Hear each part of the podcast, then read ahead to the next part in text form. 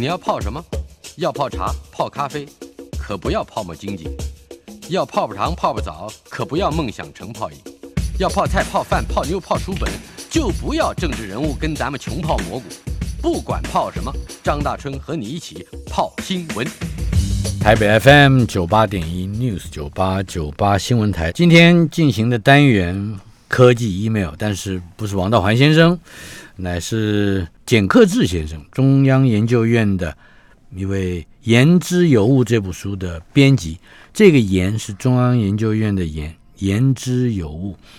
呃，本来言语的“言”，言之有物出自《易经》的家人卦啊，说君子以言有物而行有恒。呃，把学术论文转化成亲民易懂的科普知识，让大众能够更了解研究成果如何应用到生活之中，甚至对于。嗯，台湾现在非常多人关切的下一个护国神山的科技在哪里？呃，这样的话题也可以融入到我们今天所介绍的这部书里面。言之有物，再说一遍，研究的言，言之有物。这个团队曾经在二零一八年出版《言之有物：穿越古今》，中研院的二十五堂人文公开课。到了去年，也就二零二一年年底，出版了第二本新书。就是我们现在手边所要谈的，呃，言之有物，见为支柱，中研院的二十一堂生命科学课，书里面收录了二十一篇文章，涵盖了包括有生物、医疗、药物、生物工程等等三大面向。但是我是个外行，嗯、呃，请到的简克志先生是位专家，嗯、呃，什么叫做言之有物之见为之助？又什么又是中研院的二十一堂生命科学课呢？嗯、呃，我们请简先生来我们介绍一下。OK，大家好。对对对，这等下这是时报出版的，对不对？对，时报出版、嗯。特别强调一下，时报出版，嗯、要嗯要要要去买这本书。是那有力的合作伙伴。对嗯，那大家好，我是言之有物的，就是科学编辑简克志。那呃，其实呃，有一些听众可能没有听过言之有物。那言之有物，它是中研院在二零一七年创立的科普媒体，嗯、是对。那我们主要经营网站，那平常当然就是使用脸书啦、IG、电子报等等，推广我们的文章跟活动讯息。嗯、那我们的主要目的就是让更多人知道中研院在研究什么。嗯哼，那。言之有物，就是在学术殿堂跟一般大众之间的桥梁，我们是负责这个沟通交流的部分。嗯、那是我们会以丰富的图文转译来转译研究员的辛苦的学术成果，让知识更有影响力。嗯、那也许大家会好奇说，为什么要言之有物这个东西？嗯哼，就是说，在二零一七年的时候，我们中研院廖俊志院长的指示之下。我们当时资讯科学研究所有一个科学家陈升伟，嗯、那他就是从无到有把那个科普网站言之有物建立起来。那院长一开始只是有一个概略的想法，就是把言之有物的研究成果科普化。嗯、那陈老师当然非常热心，他就接下了这个任务。那因为他是资讯科学专业嘛，他对网络媒体是相当了解。那他就一步一步的把这言之有物付诸实现。他当时找了很合适的文字编辑跟美术设计，是以亲切活泼的风格带起了一个潮流，然后架起研究跟大众之间的桥梁。对，这是非常感谢院长跟陈老师。那大概是为什么会有言之有物的这个渊源啦？嗯，对。呃，在二零一八年，刚才我略略介绍了一下它的题目啊。有言之有物，穿越古今，中研院的二十五堂人文公开课。对对，从人文公开课来下手是，嗯，这样比较接近我们比较外行的外，嗯，对科学比较外行的人、嗯、是吧？对，因为毕竟人文知识跟科学知识的体系，就是它的知识架构有点不太一样。因为科学你必须可能要有一个 base，然后渐渐往上，嗯，就是叠加。嗯、但是人文知识的话，就是只要我们。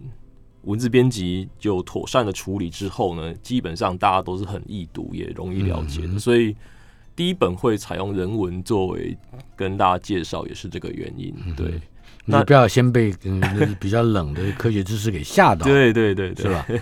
在这一本书，也就是第二本，哦，以及我们今天要介绍的《言之有物》里头，它的第一个嗯环节是生物实验室。对，那生物实验室这里，我们我们规划的内容就是找一些比较重要的动植物研究。嗯，对，当然也是我们会先把有趣的放在前面。嗯、那大家可以就是参考我们的就是生物实验室的第一篇跟第二篇。那我可以先讲一下第一篇。第一篇是真菌如何猎杀线虫。对，没错。呃，这真菌要如何猎杀线虫是一个蛮有趣的研究。嗯、那呃，薛彦斌他的问题意识是这样，就是因为他观察到，就是说很多的肉食性真菌不断的独立演化出来，那他会觉得很奇怪说，说那这代表什么意义？那其中这个分子机制，因为这个微观的分子机制又是什么？因为我们一般呃直观的联想，因为真菌其实大家不要想太远，因为真菌其实我们平常吃的杏鲍菇就算一种真菌，嗯、对。那这些真菌呢，它是怎么跟线虫做互动？它为什么会去吃线虫呢？嗯，它其实不是一个。普遍性的机制，它其实是在它缺乏养分的时候才会去吃线虫。嗯，因为像我们之前去做新书分享会的时候，很多观众会担心说，就是说，哎，我那真菌吃线虫，那杏鲍菇，那我我吃杏鲍菇会不会吃到线虫啊？或者说他会觉得，如果吃素的话，对，对，对，对，变成吃到肉了，会不会对？就是会不会吃到他所谓的肉这样？嗯、但其实。那个研究员在那时候，他有分享说，其实不会，因为他是在一个特殊的环境，它是缺乏养分的环境，它才会出现这个特殊的机制。那这机制会怎么发生呢？首先就是说，它缺乏了氮，就是说我们平常平常植物养分里面，我们会知道那个气体的气底下里面一个盐子是吧？对，它在缺氮的时候呢，它会开始就是散发出一些吸引。这个线虫的这个气味，嗯、那当线虫呢，它闻到之后，它就会开始靠近这个真菌，它以为是它、嗯、以为是好东西的这个地方，但是其实它一进去之后，它就会被那个杏鲍菇的菌丝给捕捉。嗯、对，其实蛮有趣的，就是我们很难想象说，就是植物会有一个这样子这么积极的行为。呃，你刚刚提到的一个团队就是薛彦斌团队，对，那这这就是这个研究的负责的团队了哈。呃，那他们做这个研究有些什么样实用的目的吗？嗯，他做这些研究的话，他们想要从线虫捕捉菌跟线虫之间的互动，他们想要延伸到未来寄生性线虫的防治。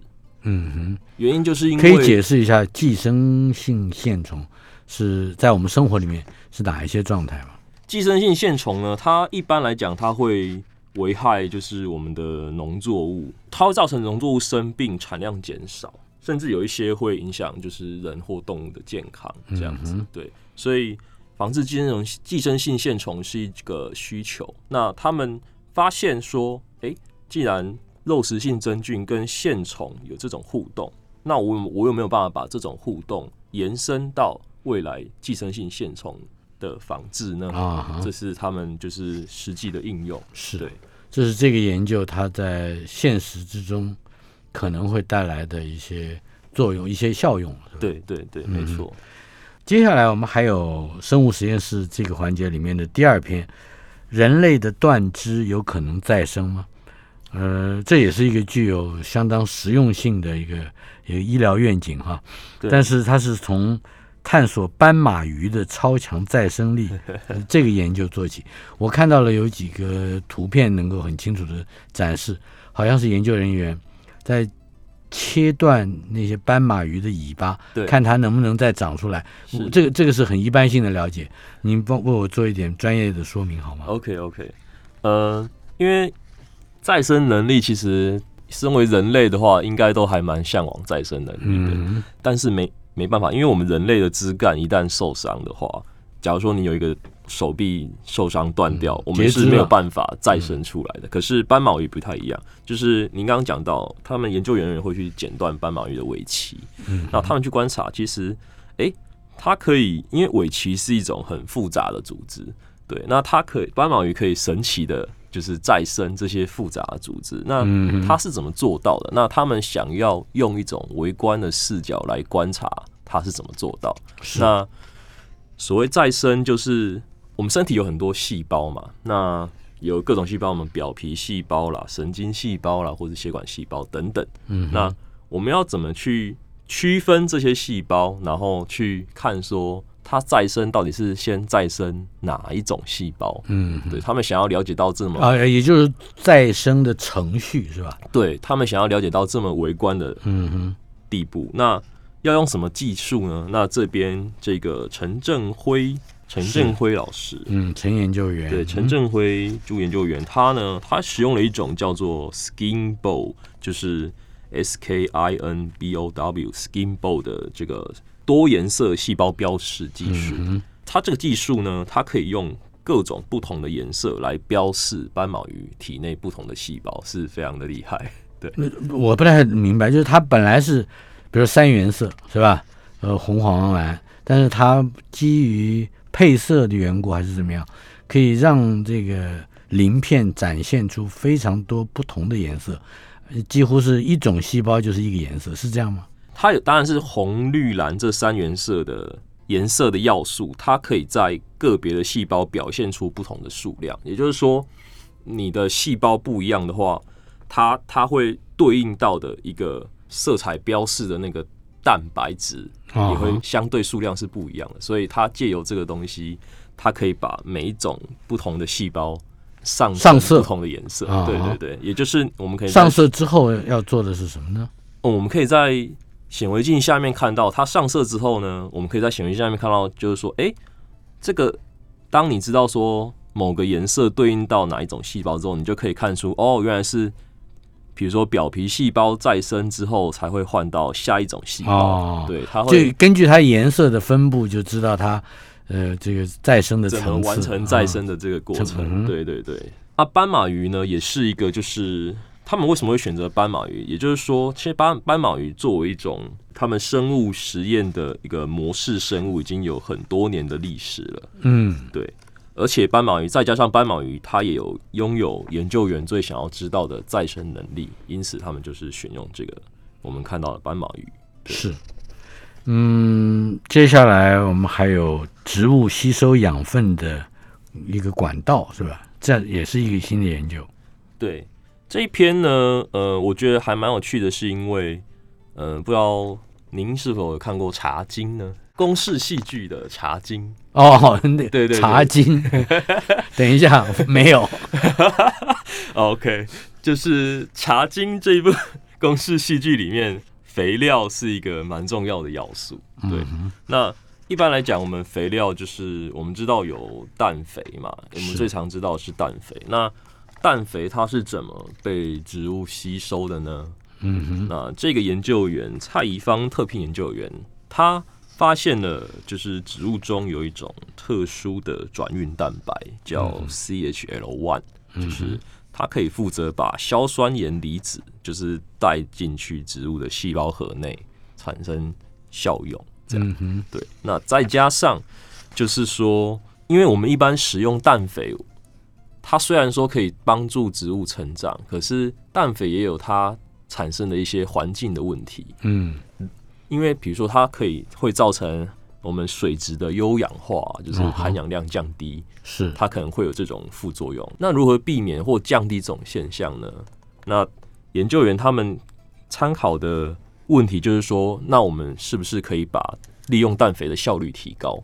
他们就去观察到植物有一种很有效率的方式，就是它们对应到有一种特殊的基因，它们有成熟叶、嫩叶跟老叶。那当土壤中氮肥充足的时候呢，成熟叶就会把它多的养分转转转转转转到就是很嫩很嫩的幼叶上面养护它。对，然后当土壤中的氮肥缺乏的时候，那个老的叶子呢，它也会自把自己的一些养分转。转移到那个嫩叶上，就是它会牺牲自己，老叶会牺牲自己，对对对，有一种这个那比较嫩的叶子得到有趣的啊，得到养分是吧？很有趣的互动。对，那一旦它如果可以在别的植物上去激发这些特定的基因表现的话，那也许就可以提高硝酸盐的利用效率。对，他们在努力这部分。嗯哼，这是蔡宜芳是吧？对，研究员他的研究。嗯，好。那么除了这个环节之外，我们还有呃未来医疗站这个单元。呃，未来医疗站这个单元呢，嗯、我们是把一些跟医疗跟药物有关的研究放在这个篇章中。那我觉得有一篇蛮值得大家参考的是。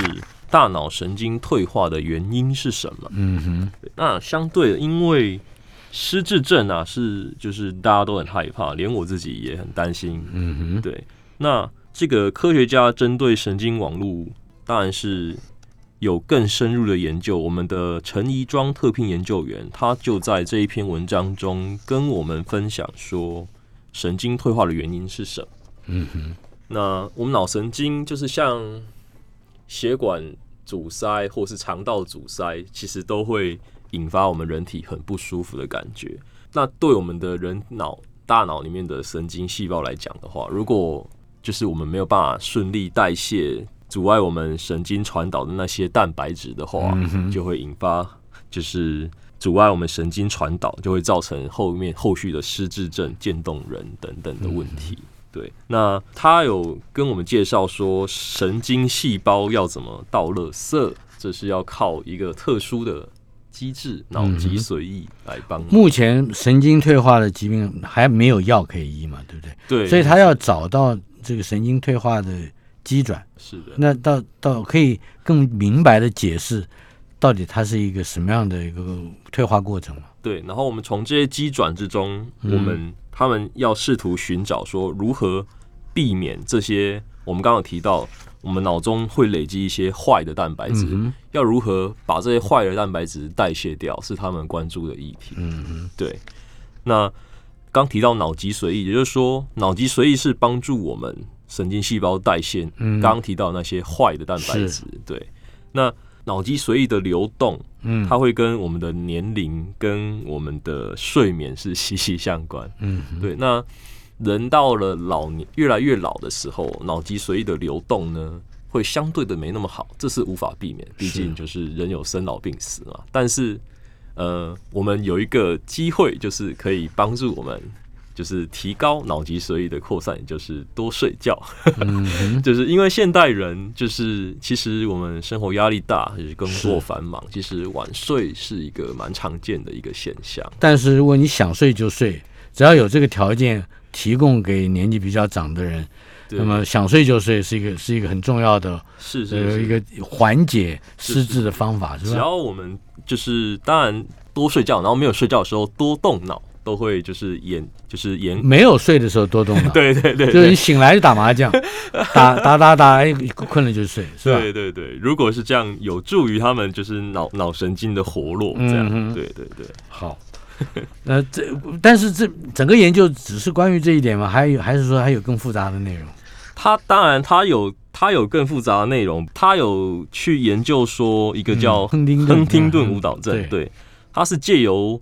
了解亨廷顿舞蹈症神经如何退化，然后他去试图的发展药物。那当然这边就是有点太细节了，可能不适合在就是广播之中介绍。对，嗯哼。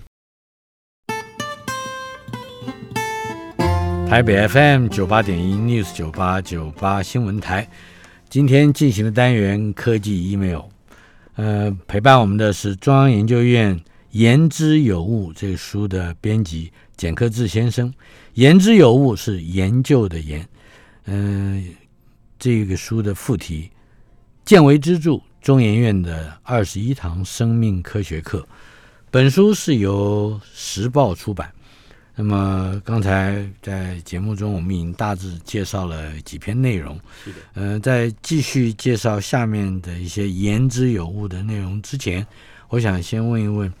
呃，简先生，这个编辑的工作，大大致上编这样的科科普书，跟一般编不管是文学书或社会科学方面的书，是很不同的，因为它牵涉到如何让一些专业的知识更系统化，并且更简化的，呃，成为我们常民语言里面可以被认知的知识内容。嗯、呃，你们 这个编辑是不容易的，你是的，是的，略略介绍一下你的工作吧。对，因为科学知识它有一种特殊的属性，就是呃，我们必须要有很多的背景知识，才有办法理解更后、更前沿的知识。那我们有，我有，有没有办法帮助读者，就是就是在背景知识跟前沿知识的中间的过渡期，能够顺利的转移。嗯、那。我来介绍一下研究物的编辑工作。我们分为文字编辑跟美术编辑这两块。嗯、那我今天就是分享，跟大家分享文字编辑。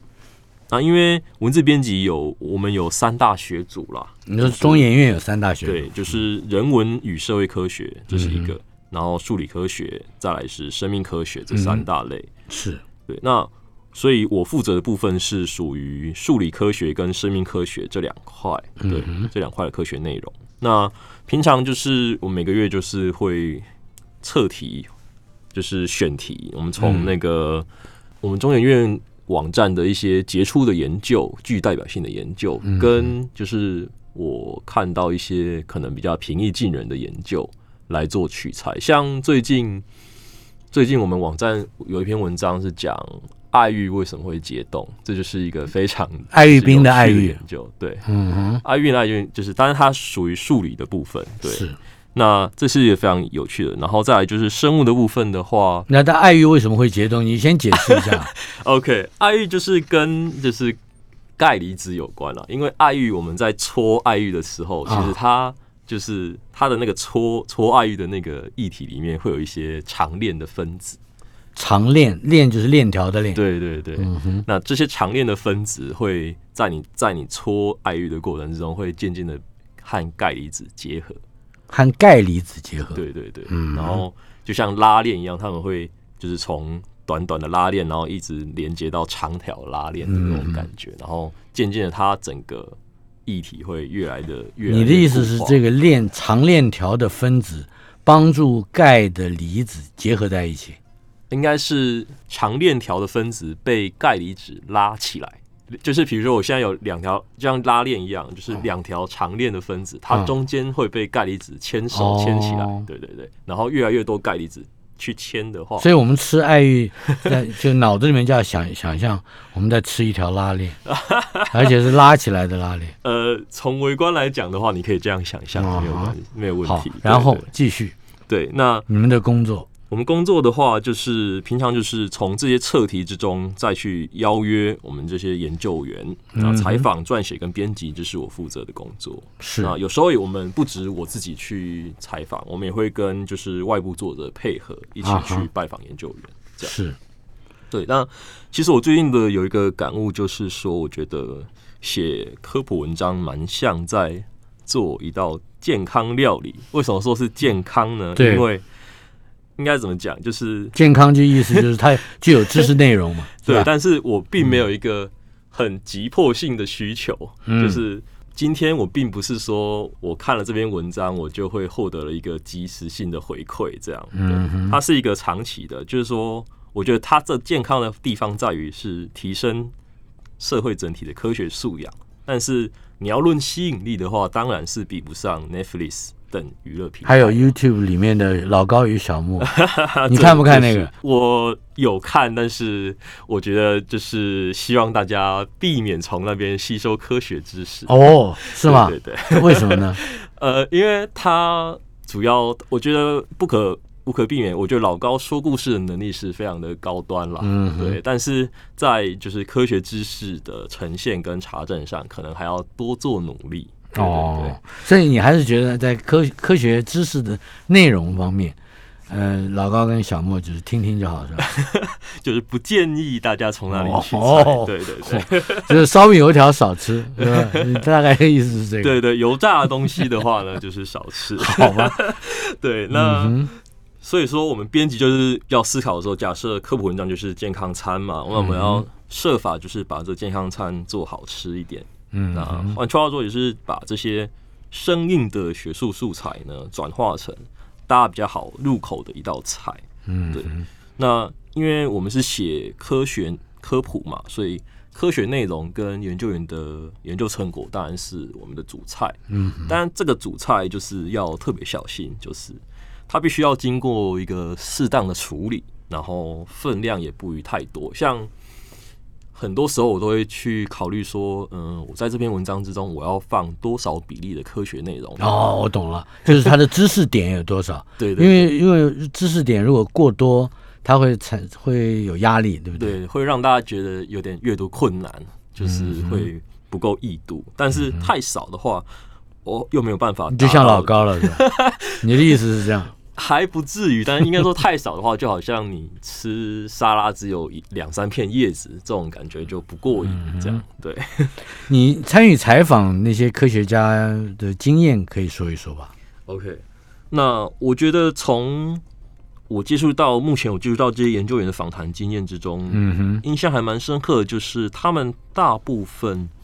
都对于学术知识跟这个追求真理有相当大的热情。嗯嗯，举我最近就是看到的一个案例来讲，就是我们细胞与个体生物学研究员李奇宏所长。嗯哼，他就是一个这样的案例，就是他大学是是上那个中国医药学院医学系啊，就是大家就是。台湾嘛，就是大家都很希望考到医学系啊，将来准备就当医生了。对，家里也希望他当医生。不过他自己在实习的时候就发现，他其实对治疗病人没什么兴趣，他反而对于知识性，就是问题跟疾病本身的研究更有兴趣。嗯哼。于是他当然是跟老师跟家人讨论之后，他后来就去清大读生命科学，是，然后然后到中研院一路攻读博士。之后进入到美国国家研究院当了很久的研究员，美国国家卫生院，呃，美美国国家卫生院当了很久的研究员，是啊，最后就是近年来就是回到中研院贡献自己所学，这样。他其实，在访谈之中还让我觉得蛮有启发性的，就是他很强调科学家需要有 art。等一下，art 艺术吗？就是一般人会理解成艺术，但是其实他也有。记忆的意思啊，对对对。那因为老师在访谈之中都是用英文，那我自己的解读有点像是科学家的学术素养。嗯，因为他说 art 有很多面向，例如我们如何选择研究，如何选择一个问题，我们如何找我们研究的切入点，包括你把你自己的问题拆成几个可以去被解决的小部分，这都是需要 art。嗯，对，然后。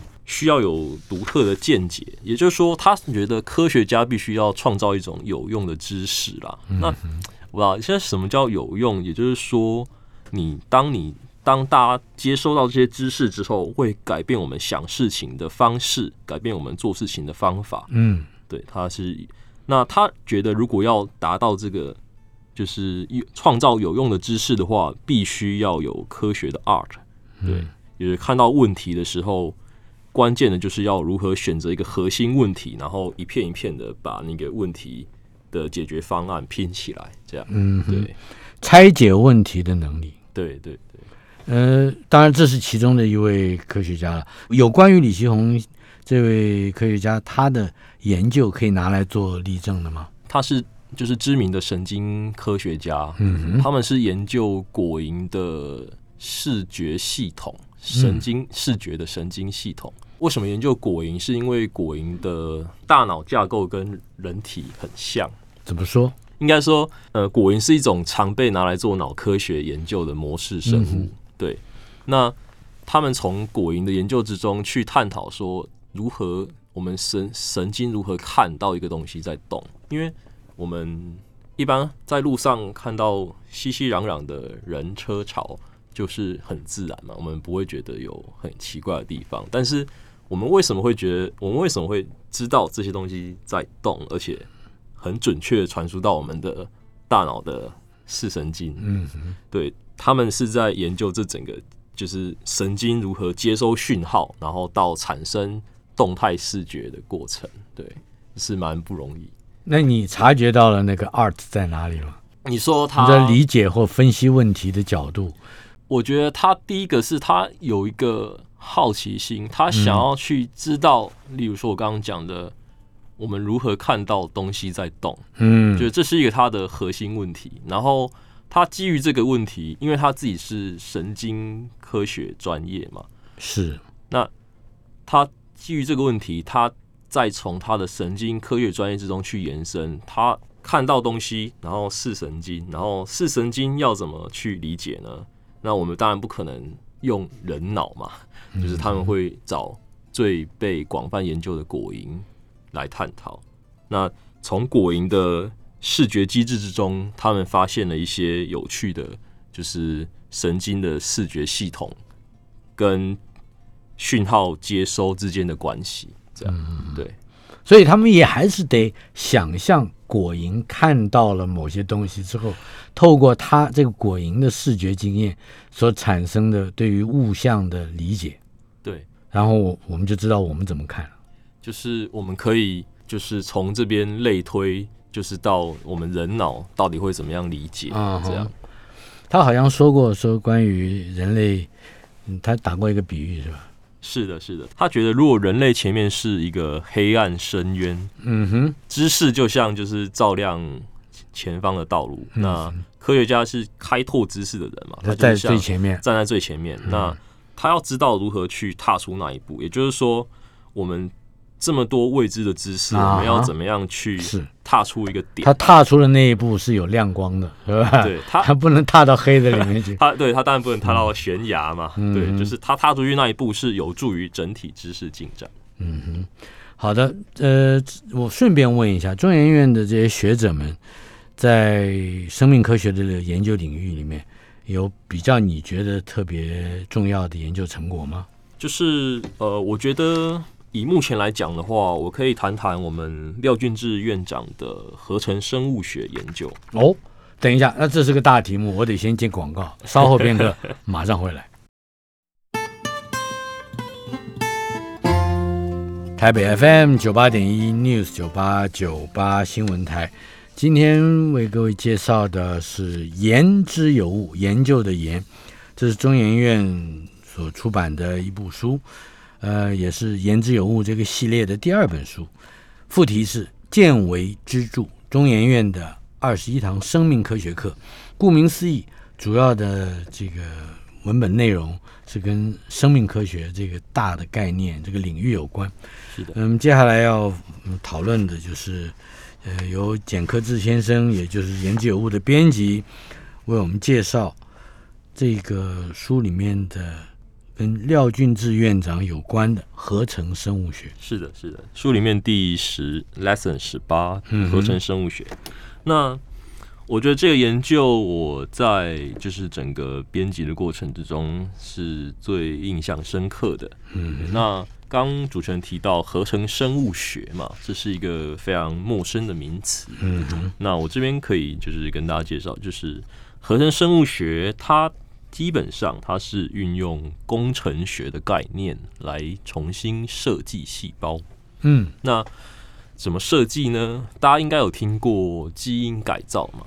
嗯，那基因改造它可能就是针对单点的基因去变更、去优化或是弱化细胞的某些特定功能，这是基因改造。嗯、等一下，我立刻想到的名字是贺建奎，这是一个。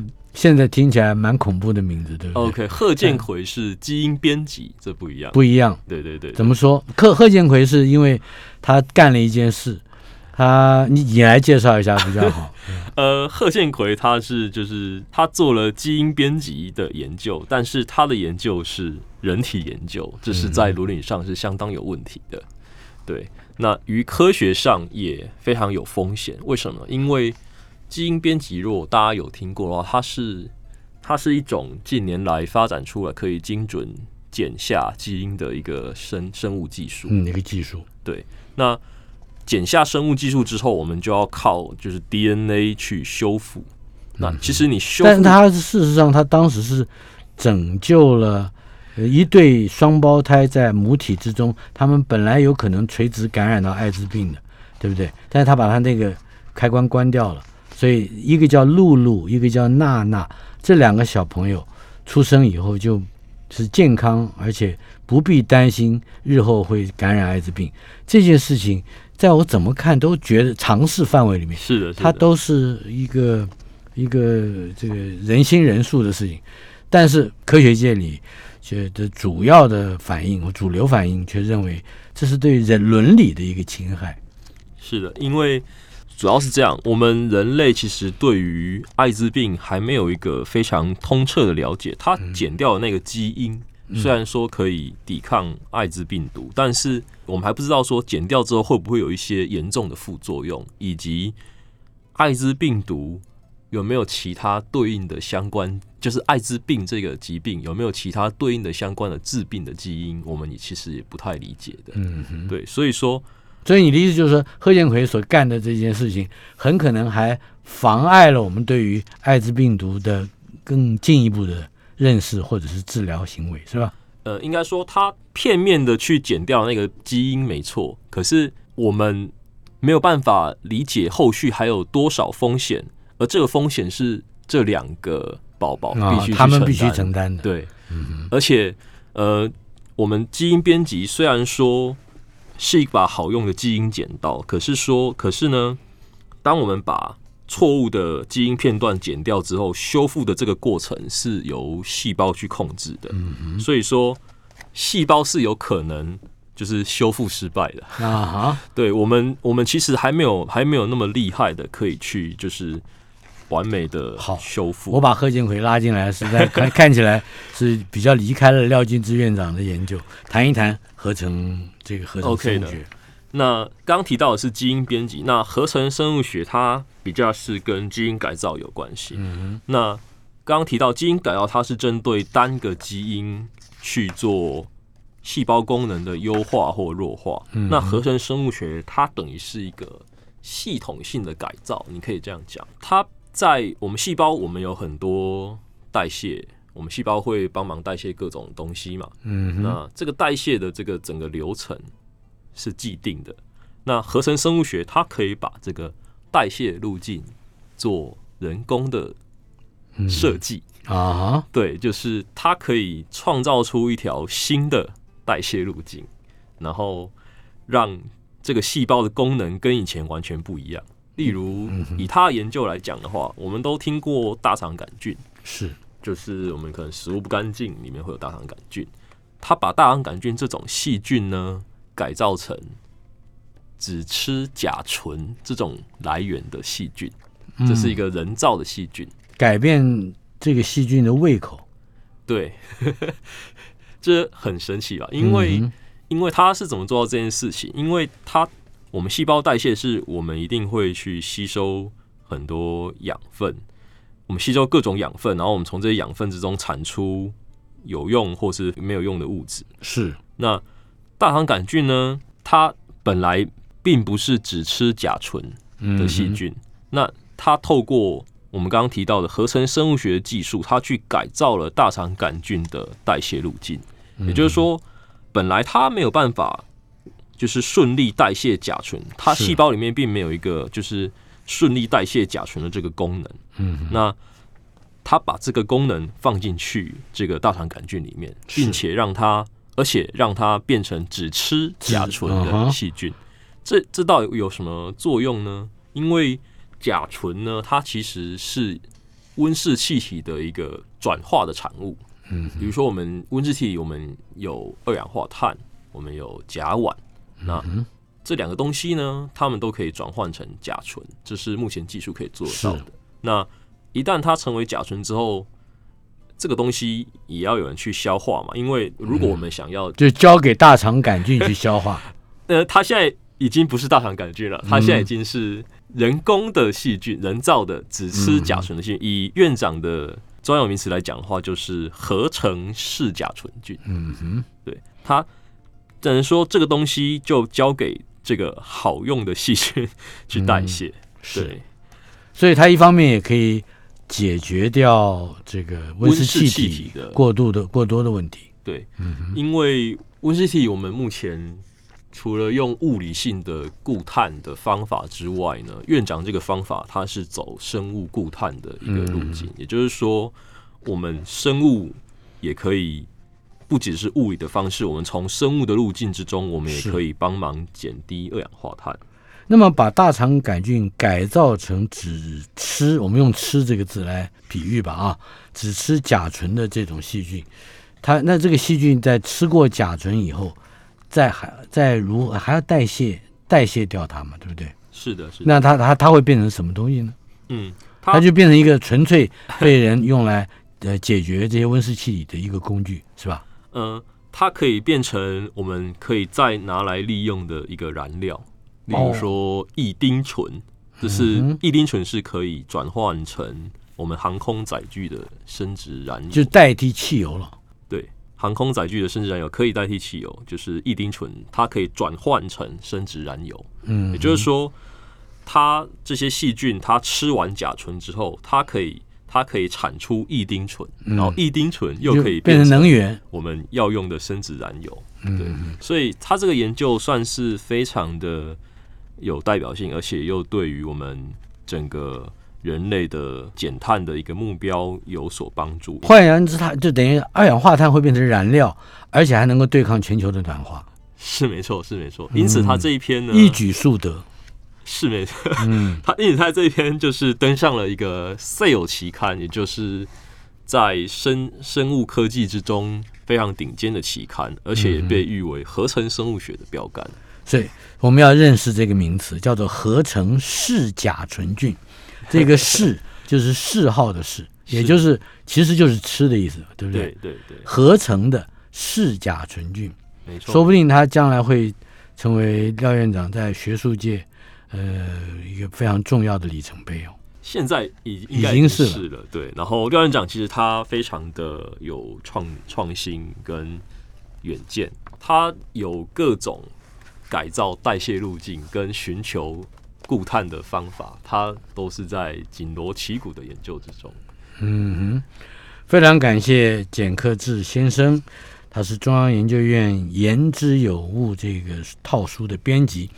今天，嗯，这个书已经出了第二本了，不要忘记这个书的书名《言之有物》，研究的研，见微知著，中研院的二十一堂生命科学课，时报出版。